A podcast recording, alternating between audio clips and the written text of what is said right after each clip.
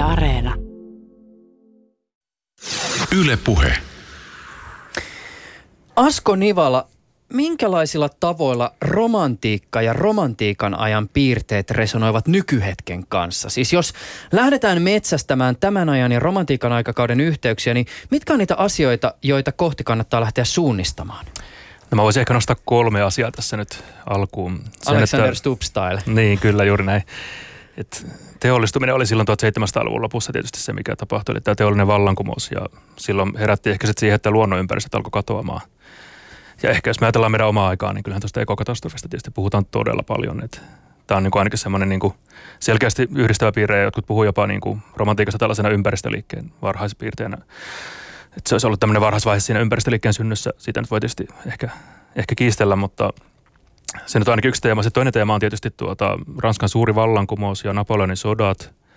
Et silloin Eurooppa oli niin kuin sodan keskellä ja rajoja piirreltiin uudelleen ja romantiikka oli vähän niin kuin tämmöisen kosmopoliitin kulttuuri ja sitten toisaalta tällaisen nousevan nationalismin välissä pusertuneena. Ja jos me mietitään meidän omaa aikaa, niin tietysti tästä nationalismista ja konservatiivisuuden noususta puhutaan aika paljon meidän aikana. Sitten ehkä voisi nostaa vielä tietty kolmantena sitten ehkä romantiikan mielenkiintoisimman puolen, mikä liittyy siihen niin kuin omituiseen yhteenkietoutumiseen, mikä tapahtuu nostalgian, utopian ja ironian välillä. Ja jos ajatellaan meidän oma aikakauden kiinnostusta menneisyyteen, niin meillä on paljon näitä tämmöisiä retroilmiöitä ja me eletään joskus melkein enemmän 1980-luvulla ainakin meidän sukupolven ihmiset kuin tässä päivässä.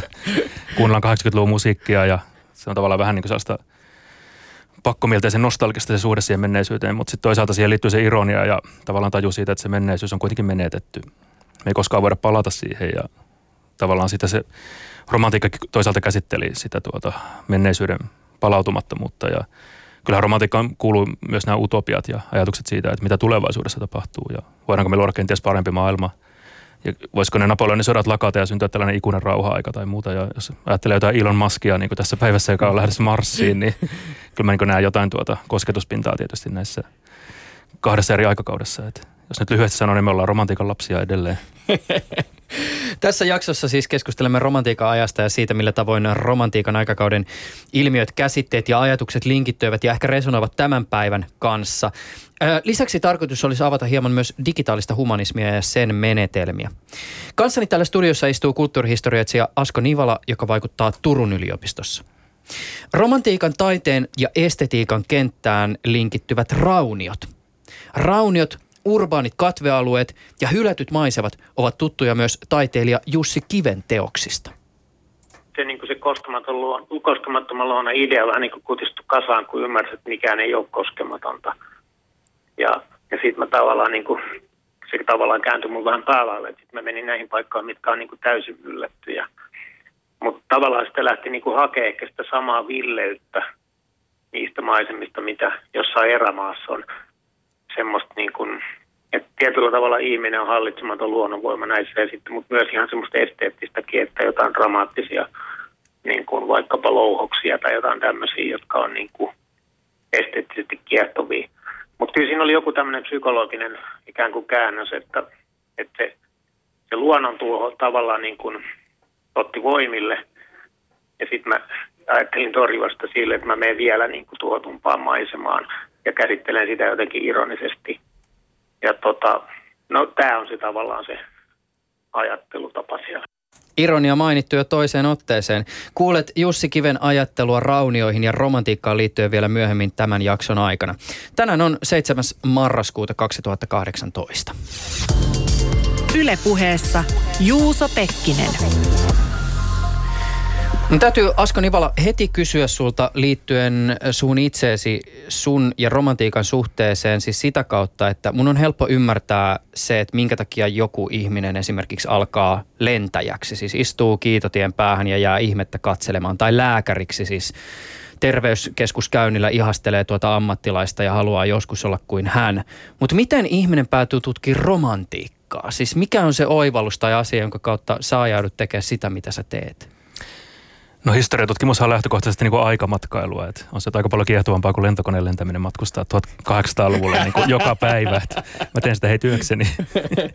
Mutta jos vakavasti puhutaan, niin kyllä se lähti osittain siis siitä, että mä halusin ymmärtää tätä päivää ja tämän päivän ilmiöitä. Ja jossain mielessä historian tutkimus on aina tämän päivän tutkimusta sen menneisyyden kautta. Että missä mielessä se menneisyys rakentaa meitä edelleen ja me toistetaan joitain tiettyjä tavallaan menneisyyden ajattelumalleja ja puhetapoja vähän tiedostamattakin ja sitten kun niitä tehdään tietoiseksi, niin me voidaan vaikuttaa tähän päivään. Et sitä kautta niin kuin historian tutkimuksella on yleensä, ne kysymykset tulee tästä päivästä ja sitten menneisyys yrittää tietysti vastata niihin sillä menneisyyden äänellä ja kenties näyttää meille jotain sellaisia katvealueita, mitä meidän omassa ajattelussa on. Et, en mä tietenkään silloin, kun mä tulin yliopiston sisään, niin ajatellut, että musta tulee historian tutkija. Et se tapahtui sitten vähitellen, kun mä aloin jatko-opiskelijaksi ja tein väitöskirjaa ja niin edelleen. Niin sitten musta tuli niin kuin ammattimainen historioitsija. Et totta kai mä ensin niin kuin tuli opiskelemaan yliopistoon ja mietin monia muitakin ammatteja Sun erityisala on siis saksalainen ja englantilainen romantiikka, jos olen oikein käsittelyt. Ja mun täytyy sanoa, että kun mä puhun nyt saksalaista ja englantilaista romantiikasta, niin mulla ei ole mitään hajua esimerkiksi, mikä niiden ero on. että jos tehtäisiin tämmöinen BuzzFeed-henkinen artikkeli, missä pitäisi tehdä kymmenen ranskalaista viivaa, että miten ne eroavat toisistaan, niin en osaisi tehdä varmasti yhtäkään. Mutta että voisin kuvitella, että kun tutkii esimerkiksi saksalaista romantiikkaa, niin pitää osata esimerkiksi Saksaa. No se on totta joo. Mä oon ollutkin, ollutkin tuota Saksassa moneen otteeseen, että on ollut siellä vaihto-opiskelijana ja myöhemmin myös ihan niin kuin tutkijavaihdossakin ollut tuolla tuota, esimerkiksi Mainzin yliopistossa. Että se on yksi tapa pitää sitä saksan kieltä hengissä, kun meidän kulttuuri on niin tuo englannin dominoima. Että, että ei paljon riitä, jos katsoo Der Altea, Altea TVstä. Mutta äh, kumpi sulle tuli ensin, saksan kieli vai saksalainen romantiikka? Kyllä se oli saksalainen romantiikka, romantiikka ensin. Sitten mä opin sen kielen siinä, kun mä aloin aloin tuota opiskelemaan filosofiaa joskus silloin vaihto-opiskelijana. Mä olin tuolla Kiili-yliopistossa Pohjois-Saksassa vaihdossa ja siellä luettiin sitten Kanttia ja Hegeliä saksan kielellä, niin siinä se sitten tarttui tuota mutta onko siitä Kant-Saksasta muuten apua sit siinä vaiheessa, kun lähtee yliopiston seinien ulkopuolelle? Koska mä oon joskus kuullut nimenomaan Kant-tutkijalta siitä, että voi kyllä ihan helposti lukea sitä alkutekstistä Immanuel Kanttia, mutta sitten kun pitäisi oikeasti tilata sitä kaljaa kapakassa, niin ei siitä oikein tule mitään. Ei siitä ole mitään hyötyä. Mulla on yksi saksalainen ystävä, joka sanoi, että mä puhun niin kuin Goethe. niin just. Tota, heti alkuun tämmöinen romantiikkaan liittyvä palikkakysymys. Kun Bachelorette Suomi-ohjelman Jenny kertoo, että treffeillä oli romantiikkaa ja sä puhut saksalaista romantiikasta, niin mikä yhteys näillä asioilla on? No kyllä niillä itse asiassa on yhteys, että tietty, onhan ne vähän niin kuin eri asioita siinä mielessä, että me tarkoitetaan tietenkin romantiikalla yleensä romanttista rakkautta. Niin ja Jenny Mut, tarkoittaa yleensä, se on ilmeisesti tässä ohjelmassa semmoinen kiertosana sille, että, että suukoteltiin ja ki, halattiin erityisen kiihkeästi. Juuri näin, mutta siis kyllähän romantiikan aikana olisi tyypillistä se, että sitä ennenhän niin kuin avioliittokin saattoi olla usein järjestetty ja oli hyvin tyypillistä tavallaan se, että mentiin naimisiin niin kuin taloudellisista motiveista mutta sitten romantiikan aikana syntyi se ajatus siitä, että avioliiton pitäisi perustua rakkauteen ja sitten toisaalta jopa semmoinen ajatus, että se rakkaus voi ehkä mahdollisesti tapahtua jopa avioliiton ulkopuolella. Et esimerkiksi Friedrich Schlegel, jota mä itse olen tutkinut, niin hän julkaisi tällaisen kohuromaanin Lusinde aikana ja siinä siis käsitellään tällaista niin avioliiton ulkopuolista rakkautta, joka ei siis ollut se normi silloin 1800-luvun alussa, vaan romantiikka teki siitä normin. Eli tämä tavallaan puhetapa, mikä meillä on romanttisesta rakkaudesta, niin se on niin romantiikan luoma me ei vähän oikein muisteta sitä, että se on syntynyt silloin. Että totta kai siis romanttista rakkautta on ollut ennenkin romantiikkaa, mutta se teki siitä siis yleisesti hyväksytyn tavan. Että siis kyllähän Romeossa ja Juliassa, jos ajatellaan niin kuin siis Shakespearea, joka on renesanssi, renesanssi onhan siinäkin niin kuin romanttista rakkautta, mutta se ei ollut sen aikakauden normi. Mutta sitten jos ajatellaan porvarillista 1800-luvun avioliittoa, niin jos sä sanot, että sä oot rahan takia naimisiin, niin se pidetään niin jotenkin moraalisti pahana ihmisenä. Mutta se on niin romantiikan luoma ajatus tavallaan siitä, että avioliiton täytyisi perustua rakkauteen. Mm. Ja siinä mielessä sillä termeillä on yhteys. Mutta romanttista voi käyttää myös adjektiivina niin kuin maisemasta. Ja se oli se tapa, mitä 1700-luvulla oli jo ennen sitä varsinaista romanttista aikakautta tai liikettä, niin sitä oli tehty jo tuota itse asiassa. Sitten tuli niin englantilaisessa tavallaan tällaisessa kirjoittamisessa, että joku maisema on romantic, niin se tarkoitti, niin kuin, että se on sellainen, että siellä on joku linna tai linnan rauniot jossain tavallaan tällaisen kallio, kalliotöyrän äärellä, tai jos ajatellaan Reinin näitä niin kuin linnan raunioita, niin ne oli niin kuin romantish saksaksi. Ja se adjektiivi tuli ennen sitä liikettä, mutta sitten tämä romantikkojen sukupolvi – otti tavallaan se iskusanaksi se romanttisen ja alkoi määrittelemään sitä niin kuin täsmällisemmin ja antoi sille niin kuin tiettyjä määritelmiä, että mitä se oikeastaan tarkoittaa. Ja sitten sitä tuli niin kuin sen liikkeen tavallaan tunnuslause. Et siinä mielessä tämä tavallaan nykyajan puhetapa, niin se on tavallaan niin kuin oikea, mutta jos me ajatellaan romantiikkaa, niin mä puhun niin kuin sitä mielellään aikakautena jopa enkä aatteena. Mm. Sen takia, koska romantiikan ajan siis ajattelijat ja runoilijat on hyvin ristiriitaisia ja he saattaa niin kuin olla toistensa kanssa hyvin erimielisiä asioista, niin siinä mielessä jos ajatellaan romantiikkaa aatteena, niin se olisi tosi ristiriitainen aate. Mm. Mutta jos me ajatellaan sitä aikakautena, eli siinä mitä tapahtui niin Ranskan suuren vallankumouksen jälkeen 1700 tai 1729 ja sitten sillä 90-luvun aikana ja sitten toisaalta niin kun teollistuminen alkoi silloin 1700-luvun lopussa, niin siinä aikakaudessa oli ristiriitaisia piirteitä, joita eri ajattelijat ja runoilijat sitten käsitteli ja sitä kautta me voidaan ymmärtää, että minkä takia, minkä takia siellä on niin tuota, tavallaan erimielisiä erimielisiä tuota näkemyksiä ja tämä on sitten niinku vähän eri tapa käyttää tietenkin sitä, koska mm. silloin puhutaan romanttisesta aikakaudesta. Niin, just näin. Tota, äh, me voitaisiin ehkä lähteä liikenteeseen tässä keskustelussa, käynnistellä konetta luomalla hieman tämmöistä käsitekarttaa asioista, jotka linkittyy toi, tai jotka jollakin tavalla mielletään romantiikkaan kuuluvaksi. Ja Tämä siis sillä ajatuksella, että nyt ei tarvitse ehkä välttämättä käydä missään järjestyksessä läpi tai asioiden ei välttämättä ehkä tarvitse niin liittyä toisiinsa. No kaikki liittyy kaikkeen, mutta että, että jotta saataisiin niin jollakin tavalla konkretiaa ja pohjaa sille, että mistä me tässä nyt puhutaan. Mulle tulee heti romantikasta mieleen kaksi asiaa. Tämä ensimmäinen on ehkä vähän tämmöinen enemmän ylätason asia ja voi olla, että tämänkin käsittelyyn menee seuraavaksi puoli tuntia. Mutta että äh, kun mä mietin romantiikkaa, niin mulle tulee mieleen voimakkaiden tunteiden esille nostaminen, siis tämmöiset mielensisäiset maisemat, voimakkaat elä, elämykset, mielikuvitus ja vietit.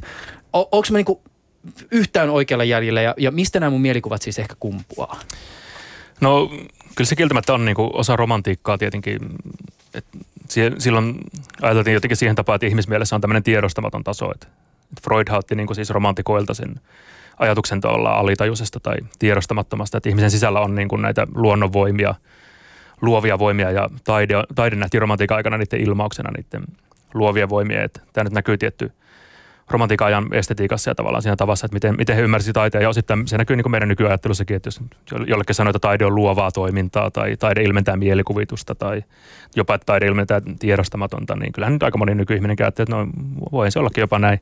Tietysti nyt on toisiakin näkemyksiä, mutta mutta siinä mielessä tietty siinä on tietty tuota totuus, mutta sitten toisaalta romantikot itse kirjoitti niin tämän sentimentalismin aikakauden jälkeen ja sentimentalismi niin edelsi romantiikkaa oikeastaan. Että se oli sitä niin valistuksen tavallaan populaaria puolta. Että silloin oli siis sentimentaalinen romaani esimerkiksi. Englannissa oli tosi suosittu ja ne oli tämmöisiä to, todella tunteellisia jopa niin kuin aika, aika tavallaan imeliä tarinoita, niin kuin Rick Hudsonin Pamela ja nämä vastaavat. Ja sitten romantikot osittain vastusti tätä niin kuin sentimentaalista liikettä ja – korosti usein sit sitä, että täytyy kuitenkin olla joku niin kuin tuolla balanssi niiden tunteiden ja järjen välillä.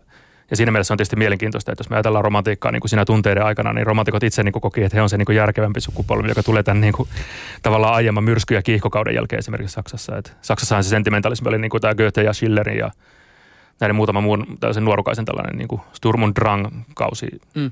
Mutta romantikot vähän niin kuin piti sitä tavallaan ylilyöntinä ja halusi kehittää tällaista jonkinlaista kriittistä ajattelua, jossa niin kuin tunteet ja järki olisi jonkinlaisessa niin kuin balanssissa tai tasapainossa. Mutta aika usein, kun puhutaan esimerkiksi romantiikasta, niin äh, mulle itselleni ainakin on tullut vastaan usein tämä tällainen niin kuin vastakkainasettelu nimenomaan sen ikään kuin valistuksen, rationalismin ja sitten taas toisaalta tämän niin kuin romantiikan tuntemusten välillä. Siis sillä tavoin, että romantiikka esitetään jonkinlaisena nimenomaan vastareaktiona sille valistuksen rationaaliselle ajattelulle.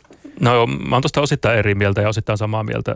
Mä eri mieltä ehkä siitä, että valistus ei ole niin rationaalinen liike millään tavalla, koska 1600-luku oli niin rationalismi aikaa ja valistuksella oli tyypillistä empirismi eli aistihavaintojen korostaminen ja sitten myös se sentimentalismi tosiaan niin kuin esimerkiksi romaanitaiteessa oli niin valistuksen piirre. Eli tunteet oli keskeisiä jo valistuksen aikana.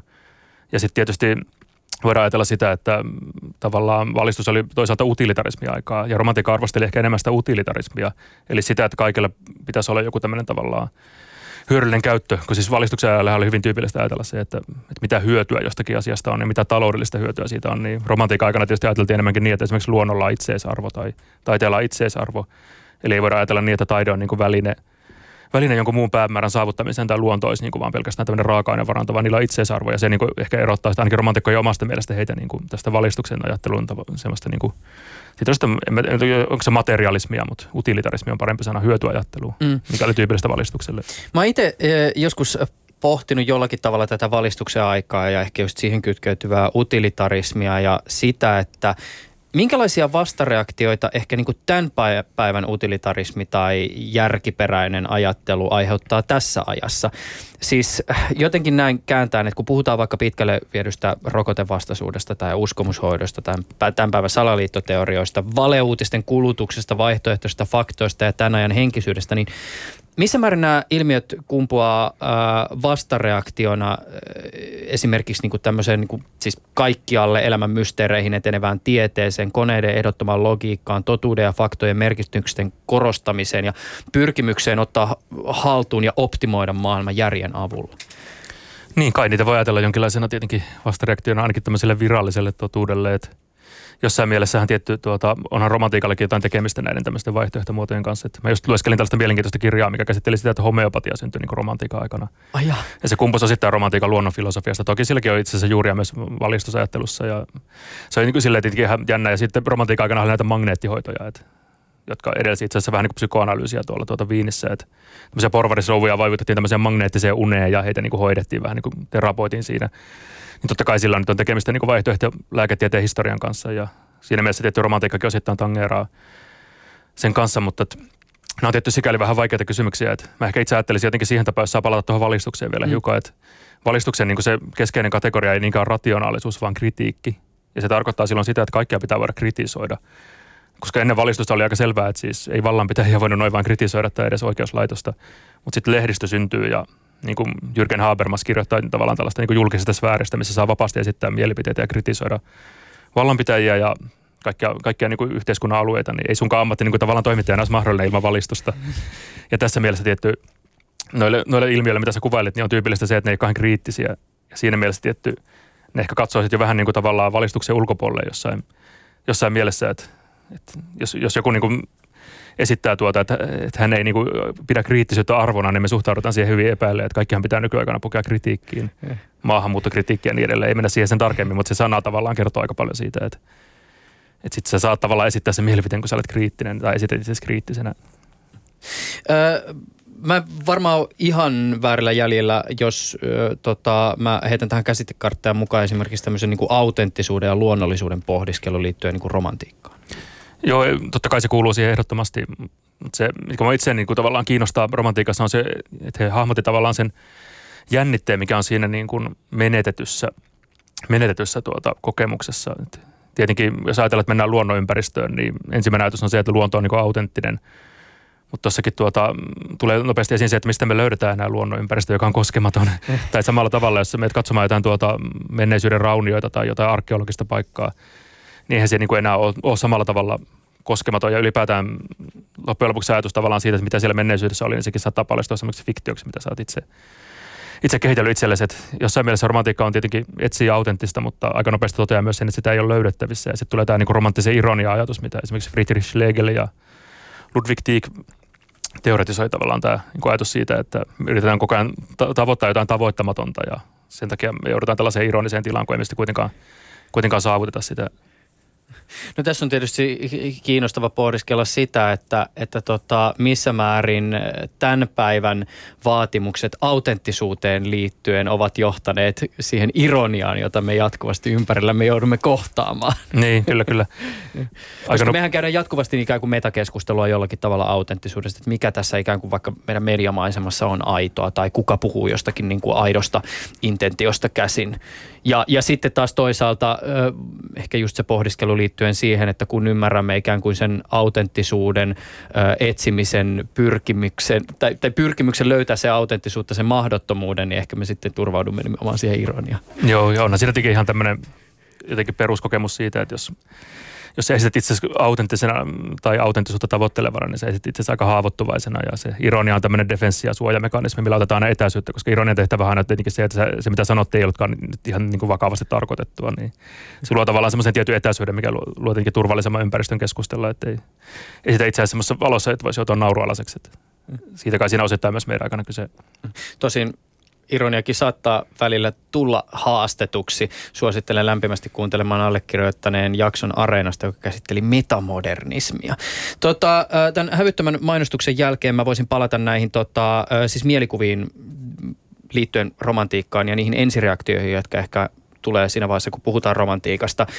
Yksi välitön mielikuva tulee maalaustaiteen puolelta – romantiikan tyylisuuntaa ajatellessa, niin mä ajattelen saksalaisen Kaspar David Friedrichin maalausta Vaeltaja Sumumeren yllä. Tämä siis tämä suomenkielinen nimi. Maalaus on vuodelta 1818. Kuvassa on takapäin kuvattuna herrasmies vaelluskeppinsä kanssa. Mies näyttää seisovan jylhällä vuoren huipulla katselemassa eteen avautuvaa vuoristomaisemaa, jossa vuorten huiput nousevat sankan sumun keskeltä. Ö, olenko yhtään jäljillä? Siihen se romantiikka usein kiteytyy, että jos me katsomaan Wikipedia-sivua romantiikasta, mä en ole varma, onko siellä se kuva, mutta mä en yllättyisi, jos siellä olisi. Että se on varmaan sellainen, mihin varsinkin saksalainen romantiikka kiteytyy, ja onhan se ihan tuota, hieno maalaus, varsinkin kun sen näkee tuota eka kertaa siis. Onko se nyt sitten Hamburgin varmaan tuota taidemuseossa taitaa olla se alkuperäinen, ellei se on Berliinissä. Ja se on kyllä tosi vaikuttava, mitä se imee sisänsä ja siinä on se ylevä saatu tavoitettua. Että luonto näyttäytyy tämmöisenä niin kuin äärettömänä, äärettömänä niin kuin näkymänä ja tavallaan on saapunut niin semmoiseen pisteeseen, mistä katsotaan melkein niin kuin maailmaa ikuisuuden näkökannalta. Että toisaalta siinä sitten näkyy jotenkin se, että se ihminen on siinä keskiössä ja se imee jotenkin erikoisesti se maalaus siihen ihmiseen. Että onhan Friedrichillä kai semmoisia kuvia, missä sitten ihminen on esitetty paljon pienempänä. Että ne on niin sikäli taas mielenkiintoisia, että ne ehkä esittää vielä paremmin sen ylevä ja luonnonvaltavuuden niin kuin tämä munkki merenrannalla, missä se ihminen on semmoinen pienen pieni figuuri siellä, joka hukkuu siihen valtavaan kankaaseen.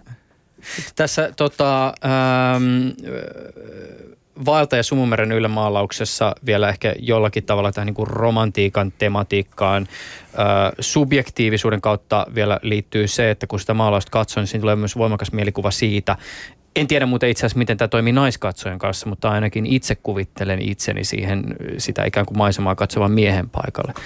Ja tähän liittyy sitten myös tämmöinen tota, siitä, miten tämä Friedrichin maalaus tulee ehkä vastaan yllättävissäkin paikoissa. Mä pelasin joskus aikanaan pelikonsonilla suositun The Elder Scroll roolipelisarjan viidettä Skyrim-nimellä kulkevaa osaa ja Pelaaja voi pelissä vaeltaa vapaasti tämmöisessä jylhässä ja ajoittaa aika vuoristoissa fantasiamaailmassa, jossa vuorokauden ajat ja sääilmiöt vaihtuu. Ja mä muistan tämmöisen hetken, että olisin joskus kiivennyt pelihahmollani yhdelle pelin monista vuorenhuipuista – ihailemaan edessä aukeavaa sitä valtavaa pelimaisemaa ja yhtäkkiä katsellessani sitä edessä aukeavaa hieman sumuista näkymää niin, ja pelihahmoni tummaa selkää, niin olin yhtäkkiä sisällä tämän Friedrichin maalauksessa. Että se on niin sillä hauska. Mutta itse asiassa, kun pelaa monia tämän päivän hyvin suosittuja tämmöisiä niin avoimen pelimaailman mele, pelejä, niin mulla on väliin semmoinen fiilis, että mä katselen jotain romantiikkaa ja maalauksia. Se on mun mielestä niin kiinnostava.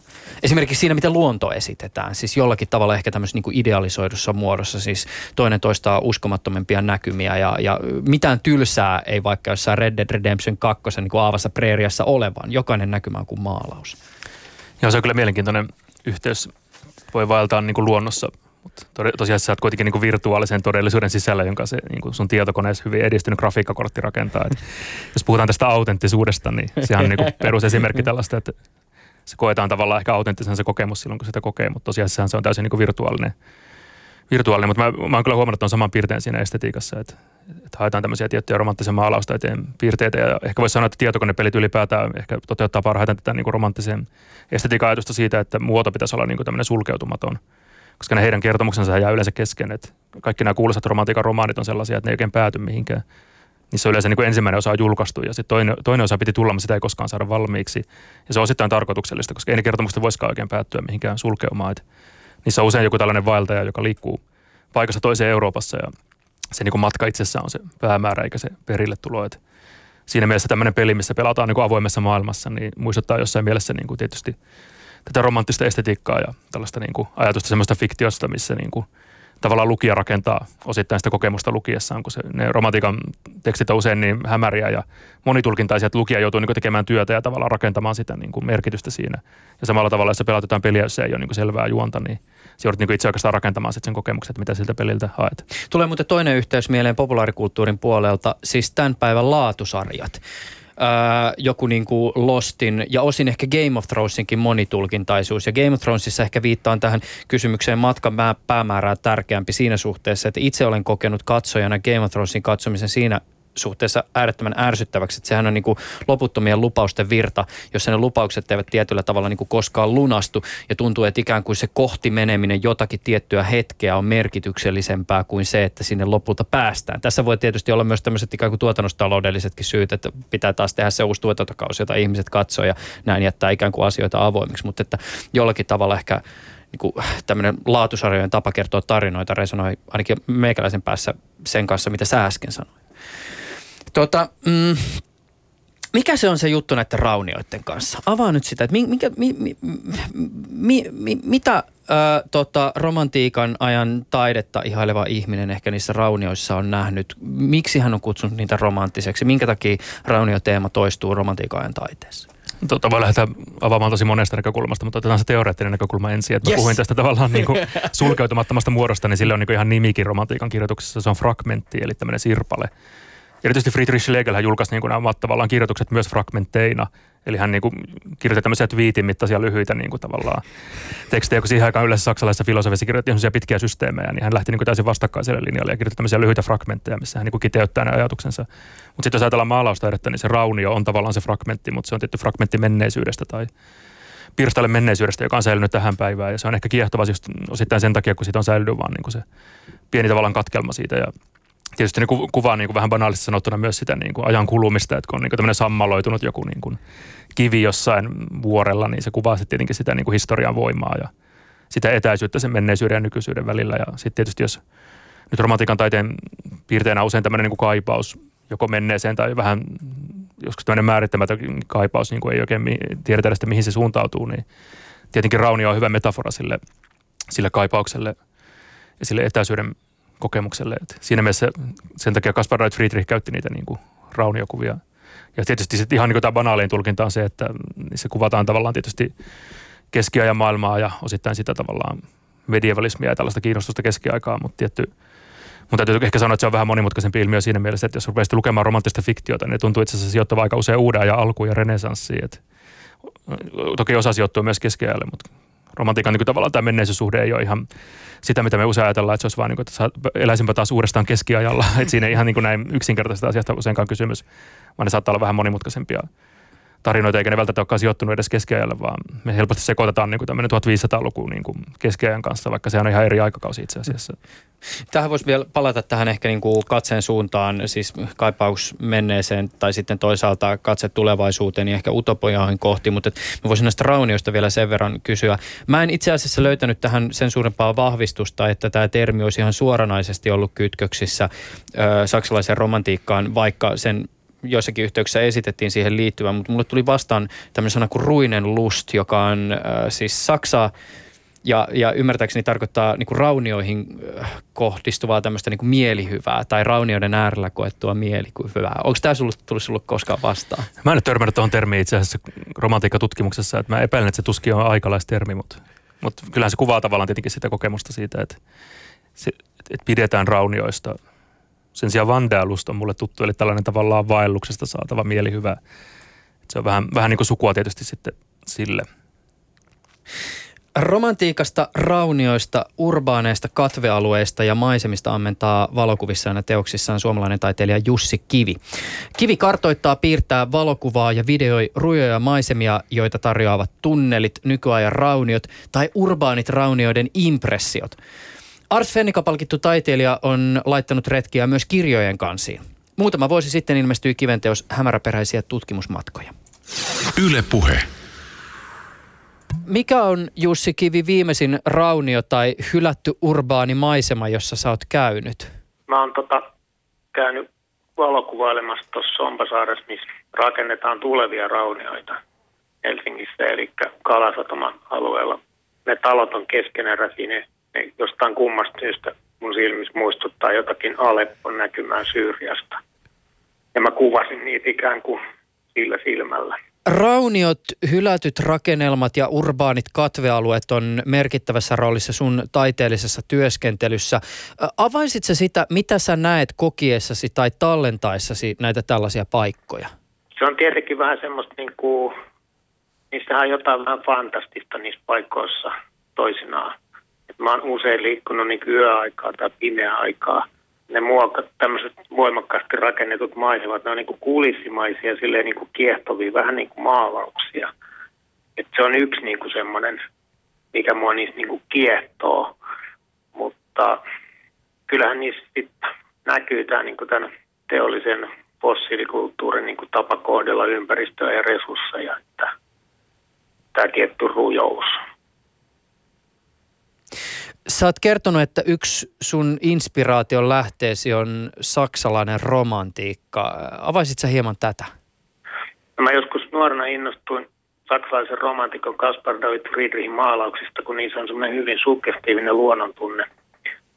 Ja tota, hän kuvasi niin kuin jotain aamuusvia ja, ja hämäriä yöllisiä näkymiä ja kuutamoita. Ja usein iso raunioitakin, että se tietty sellainen sukkestiivinen luonnontunne niissä kolahti, joka vastasi jotain samaa, mitä on jossain luonnossa kokenut. Ja sitten kiinnostun sit filosofiasta, koska niillä oli tämmöisiä niin kuin jonkinnäköisiä henkisiä käsityksiä siitä, että, että luonto ilmentää jotain näkymättömiä voimia ja sen sellaista, että se oli niin kuin kiehtova ajatus. Jos mä en ole ihan väärin ymmärtänyt, niin saksan kielestä löytyy sellainen termi kuin ruinenlust. Ja tässä ymmärtääkseni on jonkinlainen linkki myös romantiikan ajan raunioihailuun ja raunioista saatavaan mielihyvään. Voiko sä sanoa, että sä koet mielihyvää raunioiden äärellä? No olen ainakin kokenut semmoista jotain niin kuin esteettistä, että se varmaan tulee myös siitä, että on nähnyt niin paljon niitä kuvia, jotka sitten on piirtynyt niin kuin tajuntaa, että sitten kun näkee jotain vastaavaa, joku tietty tunnelma, ne romantiikan, raunioromantiset näkymät on usein vaikuttavia kuutamoa ja usvaa ja tämmöistä näin, että sit kun näkee jotain vastaavaa, niin se kolahtaa. Mutta niin kuin jos ajattelee jotain vanhoja raunioita, joku, joku granitista tehty linnan raunio tai joku tämmöinen, niin, niin ne on tietenkin, niissä on vähän niin kuin eri fiilis kuin jossain modernissa raunioissa, joka on niin kuin lähempänä tätä aikaa ja se ei ole niin viaton. Että et se etäisyys niihin vanhoihin raunoihin luo semmoista niin kuin viattomuutta siihen ja jotain henkisyyttä, semmoista niin kuin ylevää. Että tota, se on vähän ristiriitaista mielihyvää, että samallahan näkee sen sitten, että, että nämä johtuu epäonnistumisista nämä rauniot. Niin mä oon itse miettinyt kovasti tätä niin urbaania löytöretkeilyä ja siihen kytkeytyvää estetiikkaa ja sitä, miten se estetiikka saa vahvistusta sosiaalisessa mediassa. Toki rauniot voi olla kauniita ja niitä voi estetisoida, mutta usein rauniot on kauniita vain silloin, kun niiden tarkastelu on irrotettu siitä kontekstista, jossa ne rauniot on syntyneet. Siis tässä tietysti yhtenä tämmöisenä esimerkkinä vaikka nämä Yhdysvaltojen Detroitin uudet rauniot, jossa taustalla on ollut paikallisen autoteollisuuden hiipuminen. On puhuttu kriittisesti myös raunio pornosta. Minkälaisia ajatuksia tämä tällainen niin kuin raunioiden ihailu ja niihin kytkeytyvä tämmöinen historiaton estetismi sussa herättää? No kyllä se on niin kuin ja kyllähän paljon tuossa tässä urbaan tutkimusretkeilyharrastuksessa ja valokuvauksessa on sitä, että niitä estetisoidaan ja nähdään niin kuin samanlaisia juttuja, mitä on nähty elokuvissa tai jossain tietokonepeleissä, missä on seikkailtu. Että tota, niin, kyllä siinä on niin kuin sellainen niin kuin pinnallinen taso myös, että – Mä ajattelen vaikka jotain tuommoista, että vaikka joku talvivaara on mieletön raunio, vaikka se on toiminnassa ja se ei todellakaan ole mikään kiva raunio, että, tota, mutta sekin voi olla vaikuttavan näköinen. Että se on aina vähän silleen, että jos vaan niin kuin se esteettinen taso on niin kuin päällä, niin sitten se jää niin kuin pinnaksi. Tämän vuosikymmenen aikana on yhä laajempaa huomiota saanut tämä antroposeenin käsite, jolla siis viitataan siihen, että ihmiskunnasta on tullut maapallon tilaa muuttava ja siihen radikaalisti vaikuttava luonnonvoimiin verrattavissa oleva voima. Kuten me tiedämme, niin me emme kaikissa toimissamme ole semmoinen voima, joka tekisi ympäristöstämme paremman paikan. Ja mä oon joskus pohtinut sitä, että minkälaisia ajatuksia nämä meidän jälkeemme jättävät rauniot herättävät tulevissa sukupolvissa? Siis, onko niitä millään tavalla mahdollista estetisoida tai nostalgisoida? Semmoinen ainakin tulee mieleen, että kun me jätetään niin kuin semmoista rauniota myös, joka on niin kuin lähes näkymätöntä, että jotkut myrkyt tai mikromuovit, joka sitten taas niin kuin haittaa elämää tai tekee se jopa mahdottomaksi, niin en tiedä. Että tota, vaikea sanoa, mitä mahdolliset tulevat sukupolvet niin kuin jonkun sivilisaatioromahduksen jäljiltä, niin miettii, että tota, voihan se olla, että sitten jos niillä on hyvät olot, sehän edellyttää siis se, se näiden raunioiden ihailuna edellyttää sitä, että on itse niin kuin turvassa, semmoinen ylevä, mikä niissä on vähän kammottavaakin, niin tota, että jos on itse turvassa ja hyvät olot, niin sittenhän voi fiilistellä tuommoista asiaa, joka viittaa jonkin toiseen. Sitten jos on asiat huonosti, niin tuskin ne mitenkään niin kuin ilahduttaa. Että tuntuu esimerkiksi Neuvostoliiton romahduksen jälkeen, siellähän oli hirveästi teollisia raunioita, kun neuvostoaikana jopa taloja etettiin jo silloinkin kesken. Tuskin ne ihmiset niitä niin kuin kauheasti tikkaili ja estetisoi. Tämä on kiinnostavaa muuten, kun sä laajennatte raunioiden käsitteen toisaalta esimerkiksi tänne mikromuovien maailmaan. Jos mä itse pohdiskelen tällaisia niin kuin siis rauniotematiikkaan liittyviä kysymyksiä liittyen nimenomaan tähän aikaan ja meidän jättämämme jälkeen, niin siinä missä ehkä aikaisemmat sukupolvet ovat jättäneet enemmän jälkeensä jotakin materiaalista, niin on myös pohtinut sitä, että toisaalta tätä meidän aikaamme leimaa myös ö, osin tämmöinen tietynlainen rauniottomuus, siis se, että kun me siirrytään yhä enemmän näihin digitaalisiin ympäristöihin, tallenneympäristöihin. Ja, ja me tiedetään se, että kovalevyt ovat hyvin haavoittuvaisia, erilaiset digitaaliset tallennusmenetelmät ovat alttiita ajalle ja voi olla, että hyvin vain pieni osa siitä, mitä me tällä hetkellä tallennetaan ykkösenä ja nollana, tulee säästymään jälkipolville.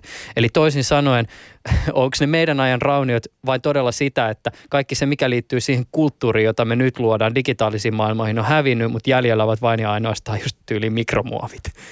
Voi olla ja sitten tietenkin se elektroniikkajäte mm. ja, ja rakennukset jämät, mitä on. Vaikka ei sano, tietenkin ei voi ennustaa tulevaisuutta, mutta onhan se tietenkin niin, että jostain muinaisista Egyptistäkin, niin meillä on aika vähän niin kuin dokumentteja jäljellä, että, että se mikä me, että eihän paperikan säily, jollei sitä säilytetä, mm. tai vaan jossain ideaalisissa olosuhteissa. Että, mutta kyllä varmaan niin kuin lähitulevaisuus ainakin, niin voi, olla hyvin, voi tulla sellaisia yhtäkkiä katkoja, että, että kun ne laitteet ja ohjelmat on pakannut toimimasta, niin sitten onkin tietyn ajan tie, tieto puuttuu. Ylepuheessa Juuso Pekkinen. Heräskö Asko Nivala jotain ajatuksia Tuo oli tosi mielenkiintoinen tuo ajatus niin kuin ylevästä, koska se on totta, että Immanuel Kant kirjoittaa kolmannessa kritiikissä, että jotta voi kokea jonkin ylevänä, täytyy itse olla turvassa. Se on tosi tärkeä juttu sinänsä, että jos ajatellaan, että kirjoittaa vaikka kirjaa niin kuin sodasta tai muuta, niin se vaatii yleensä ajatuksen niin kuin siitä, että ei itse ole sotatilanteessa välttämättä, vaan jotenkin turvassa tai ainakin se mielihyvä siitä lukemisesta on toisenlainen, jos on itse turvassa ja sitä lukee niin kuin jännityskertomuksena eikä niin kuin tällaisena tavallaan aikalaisdokumentaationa. Ja siinä mielessä tietty tämä tuota, meidän niin kuin ekokatastrofi asettaa meidät vähän hankalaan tilanteeseen, koska miten voit kokea ylevää sen tavallaan edessä, koska me nimenomaan ei olla turvassa. Niin sen takia ylevä ei mun mielestä sovi käsitteenä ollenkaan niin kuin näihin mikromuoveihin eikä vastaaviin. Mm. Koska me ajatellaan siinä omaa tuhoamme, niin me ei voida saada sitä ylevää kokemusta ainakaan siinä merkityksessä, kun Kant ja romantikot sitä ajatteli. Mm. Eli mielihyvän kokemuksena. Niin, eli toisin sanoen yhtenä skenaariona on se, että tulevaisuuden sukupolvilta tietyllä tavalla putoaa eräs esteettinen kategoria, joka tässä ajassa vielä saattaa olla ehkä näiden viattomien raunioiden äärellä jollakin tavalla käyttökelpoinen. Mm, siltä se ainakin vaikuttaa. Mm. Tämä on mutta tota, siis tämmöisenä niin välihuomiona, jos kuuntelija ihmettelee, mutta että minkä takia se Pekkinen höpisee niin paljon ohjelmassa Ylevästä, niin se johtuu ihan vaan siitä, kun jos joku muistaa, niin on opiskellut aikoinaan estetiikkaa, kirjoitin kandini videopeleistä ja Ylevästä ja mulla oli joku tämmöinen ajatus siitä, että videopelit ovat erityisen hyvä väline nimenomaan Ylevän kokemuksen tarjoamisiin, koska siinä just niin kuin usein peleissä tehdään sellaisia asioita, joissa tosielämässä olisi vaarassa, mutta tietysti sieltä mm. niin kuin ruudun takaa, kun sitä asiaa tarkastellaan, niin ollaan sitten kuitenkin turvassa. No se on tietenkin totta, mutta mietin myös tätä toista puolta tuosta niin kuin digitaalisesta mm, tavallaan datasta ja sen säilymisestä. Että mä olen ehkä sitä vähän eri mieltä, että se olisi erityisen haavoittuvaista, että me ollaan enemmänkin välinpitämättömiä sen suhteen. Että sen suhteen pitää tehdä ihan samaa työtä kuin kaiken muunkin tämmöisen kulttuuriperinnön. Kyllähän nyt datan pystyy säilyttämään, kun sitä varmuuskopioidaan riittävästi jollekin tuota kovalevylle, mutta meillä on enemmänkin semmoinen asenne, että tämä niin kuin digitaalinen arkeologia on täysin niin kuin diletanttien käsissä edelleen. Et jos ajatellaan vaikka 80-luvun tämmöistä niin kuin magneettinauhoille tallennettua tuota dataa jostain niin kuin suomalaisista ensimmäistä tietokonepeleistä, mitä harrastelijat on tehnyt, niin se on niin kuin täysin edelleen amatöörien toimintaa sen niiden arkistoiminen. Et huolet mä oon väärässä, mutta mä en ainakaan kuullut, että olisi niin kuin mitään tällaista niin kuin tavallaan ammattimaista niin kuin arkistoa, mihin niitä tallennettaisiin, vaan se on ihan tuota, tavallaan niin ruohonjuuritason toimintaa. Että Y- yksi tämmöinen tota, tieteellinen yhteys, jossa on törmännyt tämmöiseen ihan siis äh, säännölliseen digitaaliseen arkeologian harjoittamiseen löytyy esimerkiksi tuo tähtitieteen puolelta. Äh, kun puhutaan esimerkiksi pitkistä aikasarjoista, joita on tehty tutkiessa vaikkapa aurinkoa, mitä ikinä. Niin tota, nämä aikasarjat on usein aloitettu niin, että ne on tallennettu tämmöiselle siis aivan niin kuin arkkaisille tietokoneille, ää, magneettinauhoille. Tiedostomuodot on todella eksoottisia. Ja siinä maailmassa, sit kun aletaan tavallaan niin kuin tekemään näistä aikasarjoista kokonaisia, niin pitää nimenomaan kaivaa näitä ikään kuin vanhoja. Et se, se nyt on ainakin itselle tämmöinen yksi, mikä on tullut vastaan. Ää, liittyen tähän digitaalisuuteen, siis analogisten materiaalien digitointi tarjoaa toki myös aika paljon mielettömiä mahdollisuuksia. Nyt mennään pikkasen tästä niin kuin romantiikasta toiseen suuntaan, mutta liittyy myös sun romantiikan alan tutkimukseen. Usein datasta, sen hyödyntämisestä, koneoppimisesta ja konenäystä puhutaan ää, muun kuin humanistisen tutkimuksen saralla, mutta ymmärtääkseni jonkinlaisena iskusanana ajassa on nyt tämmöinen niin digitaalinen humanismi. Ää, sä kirjoitit tähän liittyen artikkelin tämän vuoden alussa Niin ja Näin-lehteen. A- avaisit sä hieman tätä digitaalisen humanismin kenttää? No se on tämmöinen niin tutkimussuuntaus, mikä on noussut tässä viimeisten kymmenien vuosien kuluessa niin englanninkielisessä maailmassa, mutta se on tullut Suomeen kyllä aika niin vastikään mun mielestä. Ja totta kai määrällisiä menetelmiä on käytetty tosi kauankin tieteessä ja myös humanistisessa tieteessä, mutta tässä ei ole kysymys ehkä niin määrällisistä menetelmistä, vaan digitaalisuudesta ja siitä, että meillä on tosiaan niin kuin ihan valtava määrä uusia lähteitä. Jos ajatellaan ihan vaan niin kuin mitä niin kuin kirjoja on digitoitu tai sanomalehtiä, niin se on aivan valtava se tietomäärä verrattuna siihen, että silloin kun mä aloitin niin kuin itse opinnot, jos mä halusin jonkun kirjan, niin mun piti tehdä kaukolainapyyntö ja odottaa kaksi viikkoa. Sitten se kirja tuli ja mä sain lukea sitä ja se pantiin sinne lokeroon. Mä sain lukusalissa lukea sitä. Nyt mä saan sen kirjan todennäköisesti, jos se on joku tämmöinen, joka ei ole enää tekijäoikeus, tekijäoikeuden alainen, niin mä saan sen todennäköisesti niin kuin sekunnissa ladattua. Ja mä saan tuhat samanlaista kirjaa ladattua ja se ongelma on enemmänkin se, että miten mä ehdin lukemaan ne kaikki. Ja sen takia on kehitetty niin, kuin niin sanottu etälukemisen niin kuin käsite, distant reading, kun aiemmin niin kuin 1950-luvulla vielä humanistinen oppinut määritteli itsensä niin kuin lähilukemisen kautta. Se oli tämmöinen niin kuin termi close reading, mikä syntyi niin kuin osittain niin kuin modernistisen runouden lukemisen kautta. Että ajateltiin, että pitää lukea niin kuin runoutta silleen niin kuin sääkerrallaan hitaasti, niin sitten nämä niin kuin digitaaliset humanistit, tai me digitaaliset humanistit harrastetaan tätä tämmöistä niin kuin etälukemista, jossa yritetään niin kuin kehittää semmoisia lukemisen tapoja, että me voitaisiin käsitellä vaikka kaikki Suomen tuota digitoidut sanomalehdet 1700-luvulta niin kuin 1900-luvun alkuun, joka on tämä niin kuin julkaistu datapaketti, joka on tekijäoikeusvapaata ja katsoa, että miten voitaisiin käsitellä niitä kaikkia aineistoja. Ja totta kai se vaatii niin kuin täysin uusia tutkimustapoja, eikä siitä perinteistä lähilukemisesta, eli siitä, että sä luet niin kuin itsestä tekstiä, voit päästä eroon, mutta sä luet sitä hiukan eri tavalla, jos ymmärrät, että se on vain pieni sirpale siitä niin kuin tietomäärästä, mitä meillä on säilynyt menneisyydestä. Että tämä on niin kuin mun mielestä aika valtava muutos itse asiassa niin kuin koko humanistisessa tutkimuksessa ja Tämä liittyy osittain tietysti myös siihen, että humanistit on perinteisesti määrittäneet itsensä niin kuin mediateknologian kautta, mutta me ei yleensä vaan mielellään mainita sitä ääneen. mutta siis kyllähän kirjapainotaito ja niin kuin tämmöiset asiat on liittynyt tosi voimakkaasti siihen niin renesanssihumanismiajatukseen. Että humanisti oppinut on tämmöinen, niin kuin, joka osaa lukea vanhoja käsikirjoituksia ja sitten kun painokone tuli aikanaan, niin se mullisti niin kuin täysin sen mediakentän ja tosi monet vastusti sitä painokonetta voimakkaasti, koska se muutti tietenkin sen käsikirjoituskulttuurin ja sen jälkeen tieto jossain mielessä demokratisoitu, vaikka ihan samalla tavalla kuin nykyään, mutta kuitenkin kun kirjoja voitiin painaa, niin niitä pystyttiin levittämään helpommin, mutta mun mielestä me eletään nyt niin kuin ihan samaa tavallaan murrosta, että nyt meillä on vaan niin kuin digitalisaatio ja kirjat muuttuu sähköiseen muotoon ja ne voidaan saada niin kuin salaman nopeasti, kun se materiaalinen media ei ole enää se sidottu kirja. Ja se vaatii sitten myös, jos humanisti oppinut on se, joka on niin kuin kirjojen kanssa tekemisissä tai tekstien, niin hänen täytyy ajatella sitten tietysti oma ammattikuvansa uudestaan tämän digitalisaation myötä ja sitä voi siinä mielessä kutsua digitaaliseksi humanismiksi, että siinä on yhteys mun mielestä siihen alkuperäiseen renesanssihumanismiin, mutta toisaalta niin kuin ne välineet ja mediateknologia on vähän toinen tänä päivänä. Mm. Tästä sun artikkelista jäi muuten mieleen tämmöinen esimerkki tämmöistä kriittisestä suhtautumisesta ää, näihin uusiin teknologioihin. Oliko se italialainen joku herra, joka aikoinaan vastusti painokonetta syyttämällä sitä niin sanotusti kevytkenkäiseksi ja verrata, ver, verta sitä sitten tämmöiseen niin kuin neitseelliseen kynään.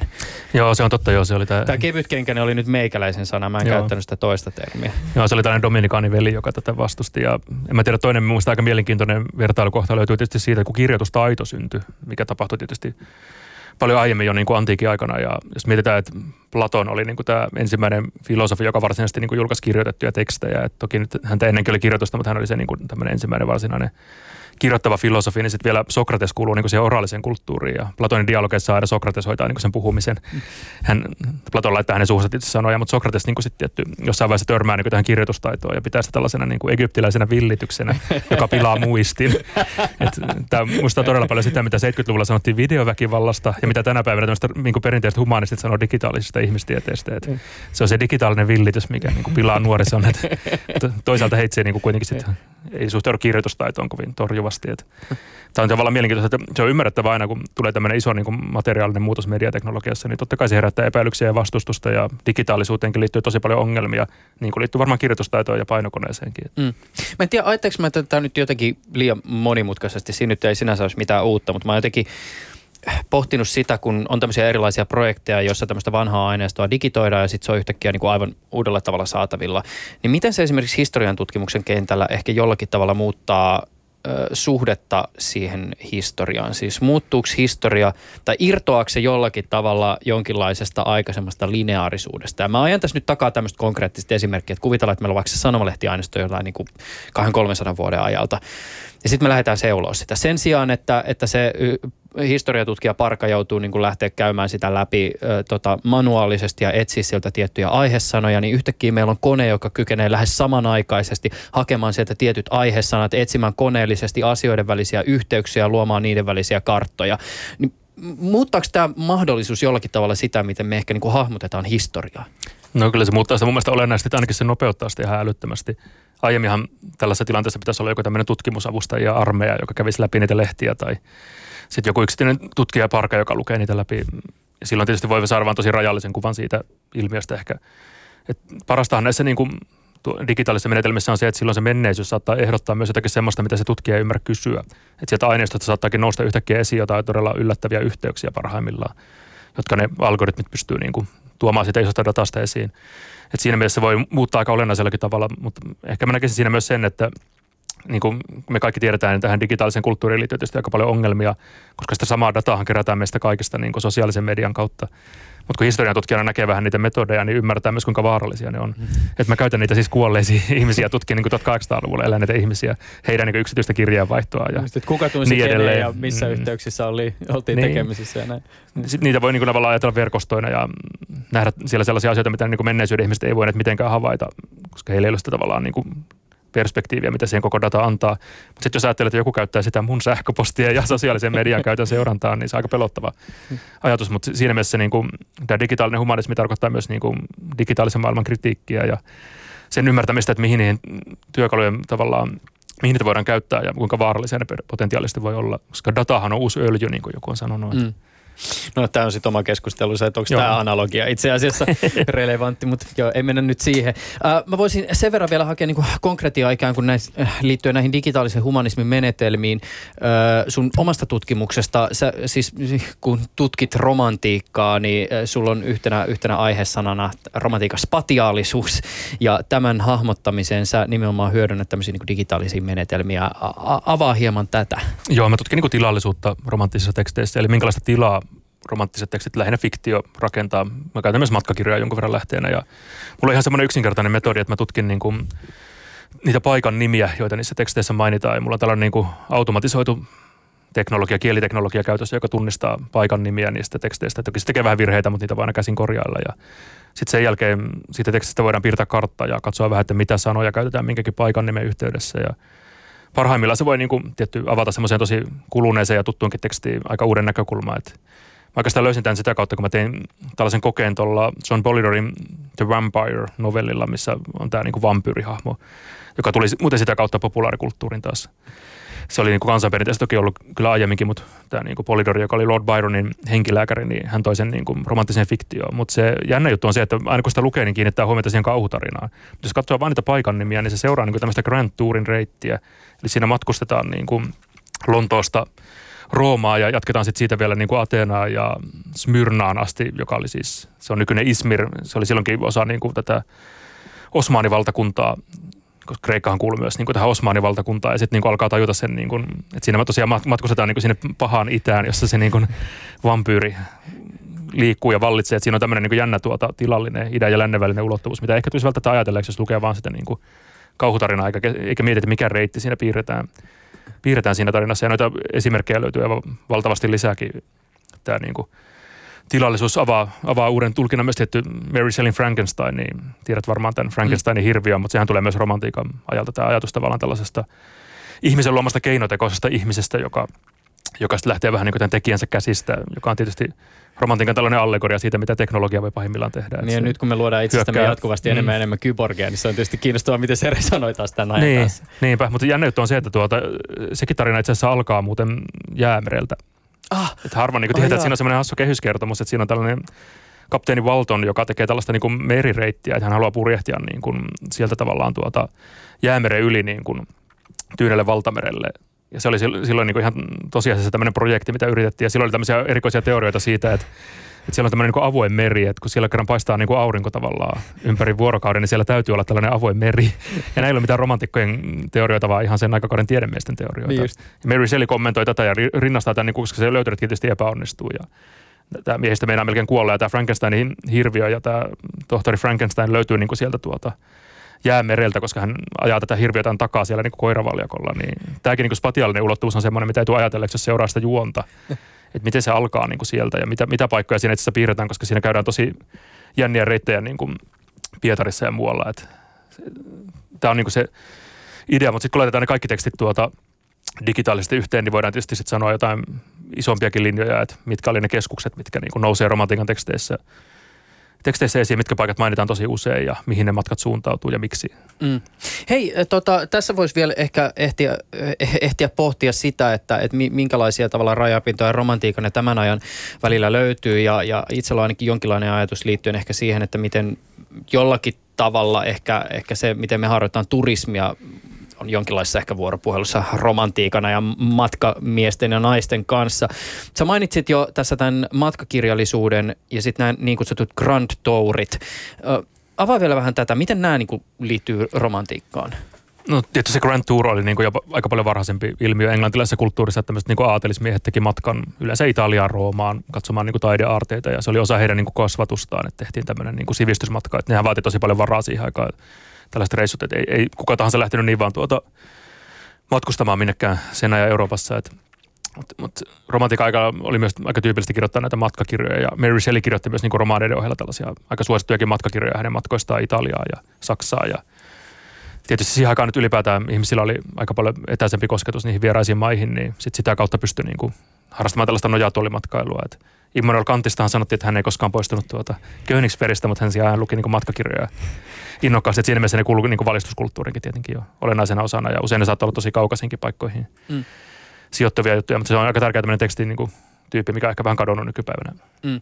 Nämä on ehkä tämmöisiä tavallaan aihetunnisteita, mitä mä hapuilen jotenkin äh, ilman, että tässä on niin sen tarkempaa jäsenystä taustalla, mutta mä oon itse jotenkin pohtinut sitä, että, että kun tietysti matkustaminen ja se, miten se esitetään vaikkapa niin sosiaalisessa mediassa ja selvästi monilla ihmisillä se on myös jonkinlainen tämmöinen niin identiteetin rakennuspalikka, niin jollakin tavalla se on mun mielestä ehkä jonkinlaisessa niin tämmöisessä di- dialogissa nimenomaan tämän niin Grand Tourin kanssa. Siis se, että, että jotenkin sillä – niin kuin ehkä ilmaistaan asemaa tai statusta tai ylipäätänsä se, miten siitä kerrotaan glorifioiden ja ehkä myös matkan kärsimyksiäkin toisinaan korostaen, niin se on ehkä niin jollakin tavalla yhteyksissä tämän niin kuin romantiikan ajan matkakirjallisuuden kanssa. Niin ainakin siinä on kysymys siitä, että matkoilla rakennetaan identiteettiä ja onhan tietysti niin kuin hyvinvoivan väestön tekemiä nykyäänkin niin kuin ne oli silloinkin tuota, aikanaan tosiaan niin enemmänkin aatelisten harrastamia. Että massaturismihan kyllä syntyy sitten tietysti myös 1800-luvun kuluessa ja vielä niin kuin tavallaan romantiikan aikanakin tulee tämä ajatus myös niin kuin ihan siitä massaturismista siinä mielessä, että kun tietenkin keksittiin rautatiet, niin sitten tällaisia uusia alueita tuli tietysti tuota, niin kuin ihan saataville ja sitten sit, ei sitten tietenkään mikään työväenluokan harrastus tullut, mutta keskiluokan ja porvariston harrastus ja ylipäätään se muutti niin kuin ihan täysin sitä tietysti sitä tapaa hahmottaa tilaa, kun jos ajatellaan tämmöistä postivaunumatkailua, kävelystä ja patikoinnista puhumattakaan, niin junahan mahdollisti tämmöisen teollisen tavan liikkua, niin kuin, joka muutti koko niin kuin, suhteen aikaa ja tilaan, kun sä voitkin yhtäkkiä olla ihan hetkessä perillä tietenkin tämmöinen mannerten välinen lentäminen on vielä niin kuin sama asia toiseen potenssiin, että sä oot niin kuin ihan hetkessä perillä. Mutta se, se vaikutti tosi paljon tietysti romantiikan aikana, kun ne, niitä kiskoja silloin vedettiin. Ja tämä brittiromantikko Wordsworth, hän protestoi kovasti tätä niin kuin rautatiematkailua. mutta hän oli tietysti aika vanha jo. Vanha jo siinä vaiheessa, mutta hän oli sitä mieltä, että hän ei halua mitään turisteja sinne järvialueelle pyörimään. Että hän kai halusi, että he lukisivat mieluummin hänen runojaan tästä järvialueesta, kun tuli itse katsomaan sitä. mutta mä oon toisaalta myös miettinyt sitä, että voisiko tulevaisuudessa olla edessä sellainen skenaario, jossa äh, me sitten luetaan niiden toisten matkoista mielellämme, koska emme välttämättä itse matkusta. Siis tämä keskustelu esimerkiksi tästä, että vaikka nyt lentoliikenne toistaiseksi kasvaa ja kasvaa, niin voisiko ehkä tulevaisuudessa olla vasta sellainen maailma, missä matkustaminen lentäen on niin paheksuttua, että sitä tehdään vähemmän. Ja esimerkiksi sellaiset ihmiset, jotka tekee matkaa jollakin tavalla niin sanotusti vaivalloisemmin, niin vaikka polkupyörällä tai junalla tai patikoiden, miten ikinä, ja sitten kertovat näistä matkoistaan, niin tulisiko tämmöiset ikään kuin grand tourit jossain vaiheessa takaisin? Niin on se mahdollista. Kyllä varmaan jos haluaisi niin reagoida jotenkin tähän tuota, muutokseen ympäristössä, niin pitäisi tehdä lentomatkailusta aika paljon kalliimpaa. Että vielä sille tielle ei ole lähdetty, mutta joku aika raskas haittavero kai sille olisi varmaan järkevää laittaa. Ja sitten tällaisessa tilanteessa voisi tietty kuvitella, että matkailusta tulisi uudelleen tämmöistä eksoottisempaa ja jotta sitten vähän vähävaraisemmat ihmiset pystyisivät sitä harjoittamaan, niin heidän täytyisi sitten ehkä matkailla jollain pyörällä tai kävelemällä tai ehkä junilla ja sitä kautta tietty myös se matkalla oleminen saisi taas uudelleen takaisin sen merkityksen, mikä sillä vaikka romantiikan aikana oli, koska useinhan ne heistui niin postivaunussa tuntikausia ja ne matkakirjat on ilmeisesti mielenkiintoisia, että niissä kuvataan aika paljon myös sitä niin matkustamisen tylsyyttä. Ah, niin, sitä kokemusta, mikä meiltä on hävinnyt, kun me lennetään jonnekin tuota Yhdysvaltoihin niin mandaten lentokoneella, niin se lentohan menee ihan hetkessä tavallaan. Ei se montaa tuntia kestä meiltä jää niin kuin se niin kuin viikkojen laivamatkan esimerkiksi kokematta. Toisaalta meillähän on olemassa tämä siis äh, matkustamiskeskustelun muoto, siis keskustelu siitä, kuinka hirveätä lentomatkustaminen on, kun joutuu odottaa siellä New mm. Yorkin lennolla sitä, että saapuu määränpäähän. Tämä on tietysti äh, siis kysymys, jota sä oot miettinyt vuosikausia, hyvä pistää tähän loppuun, kun enää muutama minuutin ajan keskustellaan, mutta hieman vielä palaan tähän niin kuin ikään kuin romantiikan katseen suuntaan. Äh, puhuttiin jo tästä niin kuin nostalgiasta ja ikään kuin siihen menneisyyteen katsomisesta, mutta ymmärtääkseni esimerkiksi sun väitöskirjan keskiössä tai osana sitä oli myös ajatus tämmöistä ikään kuin tulevaisuuteen suuntautuvasta katseesta, joka sitten ehkä kuitenkin oli myös olennainen osa siihen ikään kuin romantiikan tai varhaisromantiikan ajatteluun.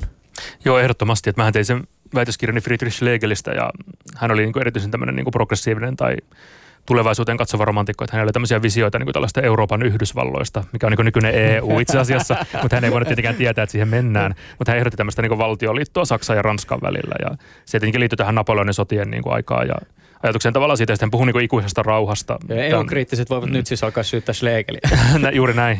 Immanuel Kanthan se alun perin esitetään ajatuksen ikuisesta rauhasta, että sekin on niin valistusfilosofian juttu itse asiassa alkujaan, mutta Schlegelillä oli niin tällaisia utopistisia käsityksiä siitä tulevaisuuden Euroopasta ja että miten silloin voisi ehkä saada tällaisen niin kuin rauhantilan aikaa. Erityisesti nuorena hän oli niin kuin kiinnostunut tällaista tuollaan tuota, tavallaan visiosta. Ja siinä mielessä aina kun romantikot kirjoittaa ylipäätään menneistä, niin kyllä he katsoivat niin tulevaisuuteen, siihen heidän omaan tulevaisuuteensa ja käytti sitä menneisyyttä tavallaan välineenä kommentoida niin kuin omaa nykypäivää ja toisaalta sitä suuntaa, minkä niin kuin he toivovat asioiden ottavan niin, että tulevaisuus muuttuisi toisenlaiseksi. Että ainahan nämä niin kuin menneisyys, nykyinen ja tulevaisuus on jotenkin niin kuin yhteydessä toisiinsa Äh, mistä nämä romantiikan ajan utopiat jollakin tavalla kumpuaa? Siis äh, onko ne optimistisia ihmisluonteen suhteen? Liittyykö se johonkin yhteiskuntien teknologian kehitykseen? Mikä siinä on taustalla? Niin, varmaan siinä on kysymys siitä, että romantikkoja on niin monta erilaista, osa on optimisteja ja osa on pessimistejä. Ja mä otin tämän Frankensteinin tuota esiin jo esimerkkinä, että siinähän on kysymys toisaalta dystopiasta ja ajatuksesta siitä, että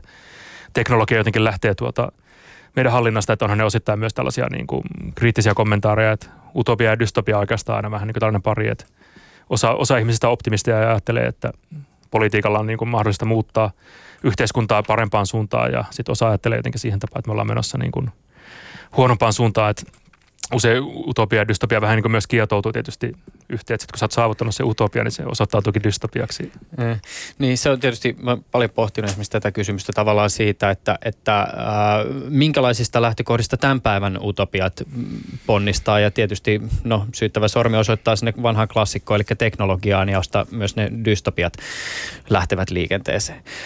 Äh, Asko Nivala, tämä oli taas tällainen keskustelu, jonka pohjalta olisi helposti voinut tehdä kahdeksanosaisen radiosarjan. Katsotaan, jos palata si- siihen vielä joskus. Mutta minä kiitän tässä vaiheessa tästä keskustelusta. Tämä on ollut todella kiehtovaa ja kiinnostavaa ja nyt mahdollisuus sanoa kahden ranskalaisen viivan verran, jos on vielä jotain sanottavaa romantiikkaan ja ehkä siihen liittyviin väärinkäsityksiin liittyen.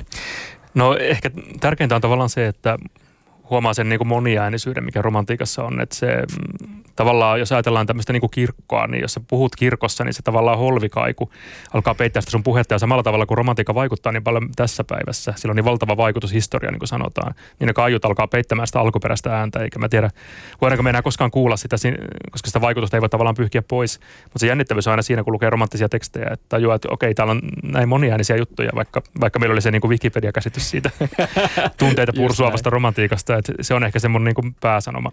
Asko Nivala, kiitos keskustelusta. podcast.